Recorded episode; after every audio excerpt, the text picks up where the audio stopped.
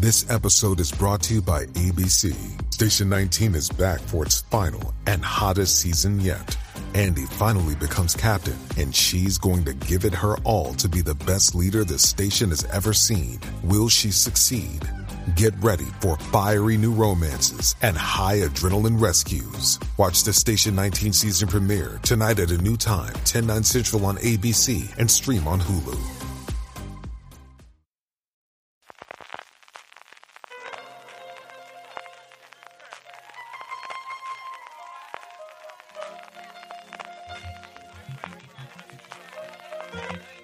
Estás escuchando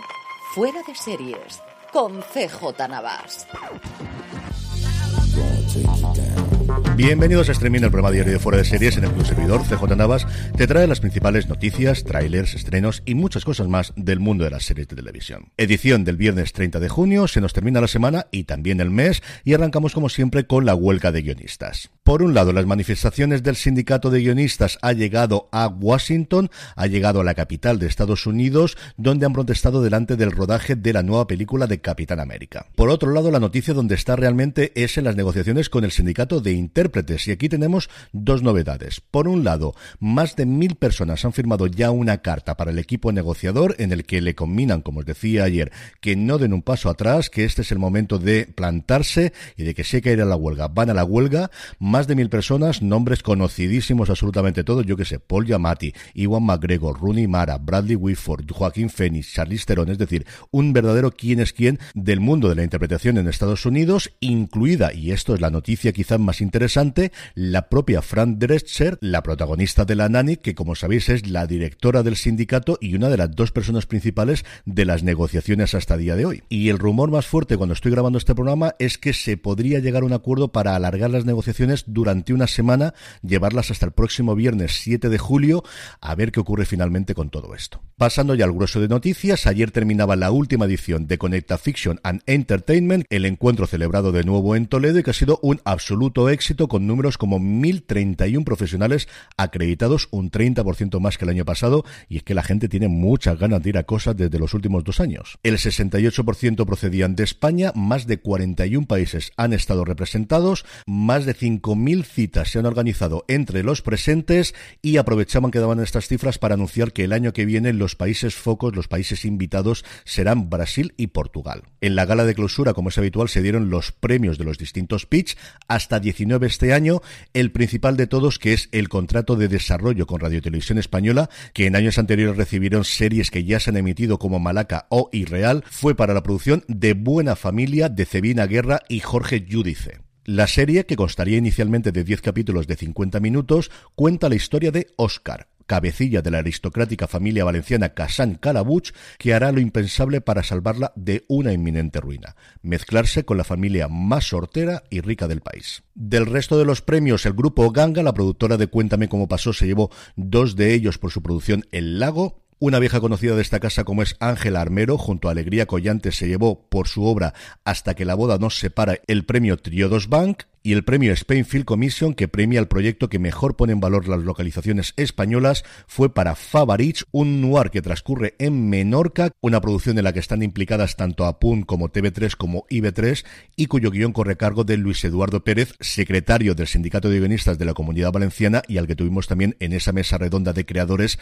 en la pasada edición del Festival Series Nostrum a la que me he referido recientemente. Y de premios de aquí a premios de Estados Unidos, y es que ya tenemos fechas para los Grammy, las nominaciones se han anunciarán el próximo 10 de noviembre, viernes, y si no pasa nada, la gala se celebrará el 4 de febrero del año que viene, emitido en directo por la CBS. En el apartado de fichajes, la segunda temporada del Juego del Calamar ya ha completado su reparto, ocho incorporaciones, muchos de ellos participantes en series coreanas de Netflix que ya se han emitido, como Sweet Home o Move in Heaven, y la producción que va poquito a poco hacia adelante. Esta semana se hizo la primera lectura del guion y la idea de Juan Dong-hyu, que no solamente es el creador y guionista, sino que además va a dirigir todos los episodios, es empezar a grabar este mismo 2023, entiendo que con un posible estreno de cara al 2024. En el apartado de renovaciones y cancelaciones, From, ese éxito desde luego en España de HBO Max, pero que originalmente es de MGM Plus en Estados Unidos, ha sido renovada por una tercera temporada y tres son también las temporadas que va a tener The Other Two, la serie de Max creada por Chris Kelly y Sarah Snyder y sobre la que pendía bastante rumorología de problemas en el rodaje, especialmente por el comportamiento de sus creadores. Y lo que quizás es la renovación más extraña de los últimos tiempos, Babylon Berlin, después de que Sky Alemania haya decidido cancelarla, pues bien, sus productores se han dicho que me da exactamente igual, que nosotros vamos a hacer una quinta temporada y ya veremos a quién se la vendemos. En cuanto a fechas de estreno, Apple TV Plus ha confirmado que será el próximo 13 de septiembre cuando nos llegue la tercera temporada de The Morning Show, una temporada en la que además de por supuestísimo a Jennifer Aniston y Reese Witherspoon tendremos de vuelta a Juliana Margulis y además el debut de Nicola Begheri y sobre todo John Hamm. Y terminamos como siempre con noticias de industria, hoy solamente una, y es que el guionista japonés Yuji Sakamoto, recientemente premiado por su labor en la película de Hirokazu Koze Monstruo en el Festival de Cannes, ha firmado un acuerdo de cinco años con Netflix. Esto hace cuatro o cinco años, hombre, sería noticia porque no todos los días firmas a un guionista que está en la cresta de la ola por cinco años y además que no sea estadounidense, pero a día de hoy, conforme bajan las aguas con todos este tipo de contratos multianuales, desde luego que es una cosa extraña e igual esta es las e igual esta es la línea que quiere mantener Netflix en el futuro, que es cambiar estos contratos de guionistas americanos a guionistas internacionales. En el apartado de vídeos y trailers, HBO Max ya ha mostrado el de su nueva serie limitada Full Cycle, Círculo Completo, dirigida por Steven Soderbergh, con un reparto absolutamente estelar, Claire Dance, Timothy Olyphant, CCH Pounder, Yalel Relón, Sassy Betts o Dennis Quaid están dentro de la serie, seis episodios que se estrenan el próximo 13 de julio y de la que os podría hablar dentro de muy poquito. Por su parte, FX lanzaba el tráiler y confirmaba que se estrenara el 29 de agosto una serie protagonizada por Emma Corrin, que hasta ahora se llamaba Retreat, algo así como Retiro, y que pasa a tener un título mucho más explícito que es Un asesinato en el final del mundo. La sinopsis lo que nos plantea es una historia muy de Agatha Christie modernizada. Tenemos una detective joven llamada Darby Hart, que es el personaje de Corrin, que acude junto a otros ocho invitados a la llamada de un multimillonario solitario, interpretado por Clive Owen, a participar en en un retiro en un lugar remoto y deslumbrante. Evidentemente lo que pasa es que uno de los invitados aparece muerto y a partir de ahí Darby tendrá que investigar qué ha ocurrido.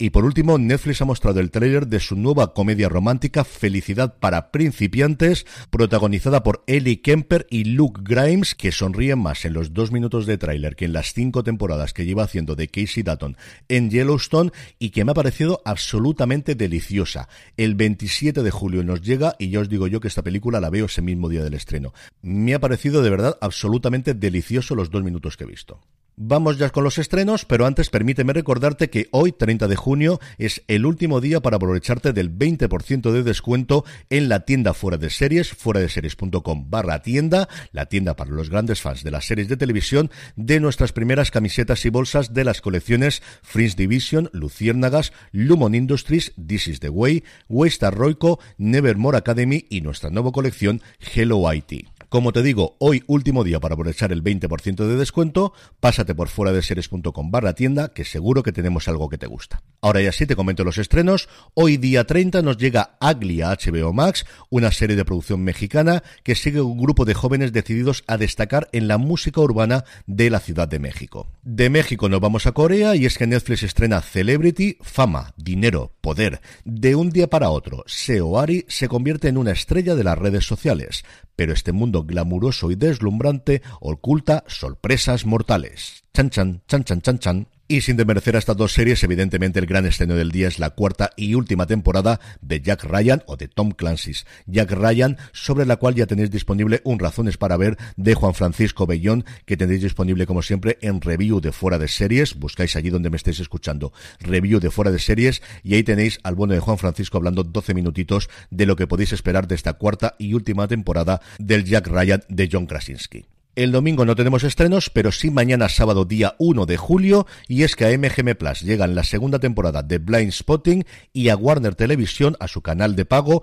llega la undécima temporada de Robot Chicken. Es viernes y como todos los viernes repasamos el top 10 de beta series, la comunidad creada por y para los fans de las series. Con Betaseries podrás estar al día de los últimos estrenos, gracias a su calendario con alertas personalizadas, recibir recomendaciones según tus gustos, compartir impresiones con otros usuarios, sincronizarla con otras plataformas para sacarle el máximo partido a tus series y mucho, mucho más. Lo mejor de todo, que es completamente gratis. Regístrate ya en betaseries.com y disfruta desde ya las ventajas de formar parte de la comunidad en la página web y en la app. En el puesto número 10 entra Las Invisibles, la serie española de Sky Showtime. Al 9 sube The Night Agent, El Agente Nocturno, la serie de Netflix. Y al 8 cae Rapa, la serie de Movistar Plus. En el 7 se mantiene The Idol, a punto de estrenar su último episodio este próximo lunes aquí en España. Cae al 6 la serie de Schwarzenegger para Netflix, Fubar, y sube un puesto también Colegio Abbott, la serie de Disney Plus, que acaba de estrenar su segunda tanda de episodios de esta segunda temporada. En el 4 vuelve a entrar El Señor de los Anillos, Los Anillos de Poder, la costosísima serie de Amazon Prime Video. Baja al puesto número 3 Ted Lasso, desciende también una posición Star Trek Strange New Worlds, porque la nueva líder, la nueva serie que está arriba del todo es Invasión Secreta. Y terminamos como siempre con la buena noticia del día y es que desde el próximo lunes día 3, todos los días entre semana, de lunes a viernes a las ocho y media de la tarde, Canal Cocina va a proponer las mejores recetas veraniegas en fiesta en casa al aire libre, su nuevo formato de producción original. A lo largo de 22 episodios, Carmen López del Hierro adapta de forma innovadora grandes clásicos de la gastronomía española y también realiza elaboraciones más exóticas como pulpo teriyaki con puré de berenjena asada. Otras recetas que tendremos son una ensalada de tomate, sandía y queso feta con aceite de cúrcuma, una sopa fría de hierbabuena, calabacín y albahaca con burrata y piñones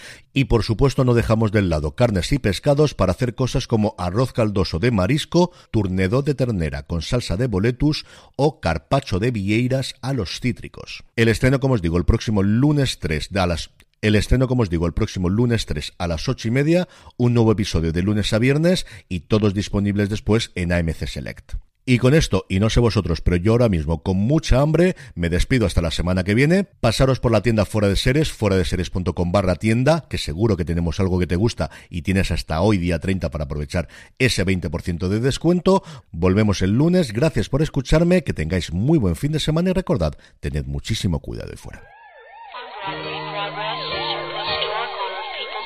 and 124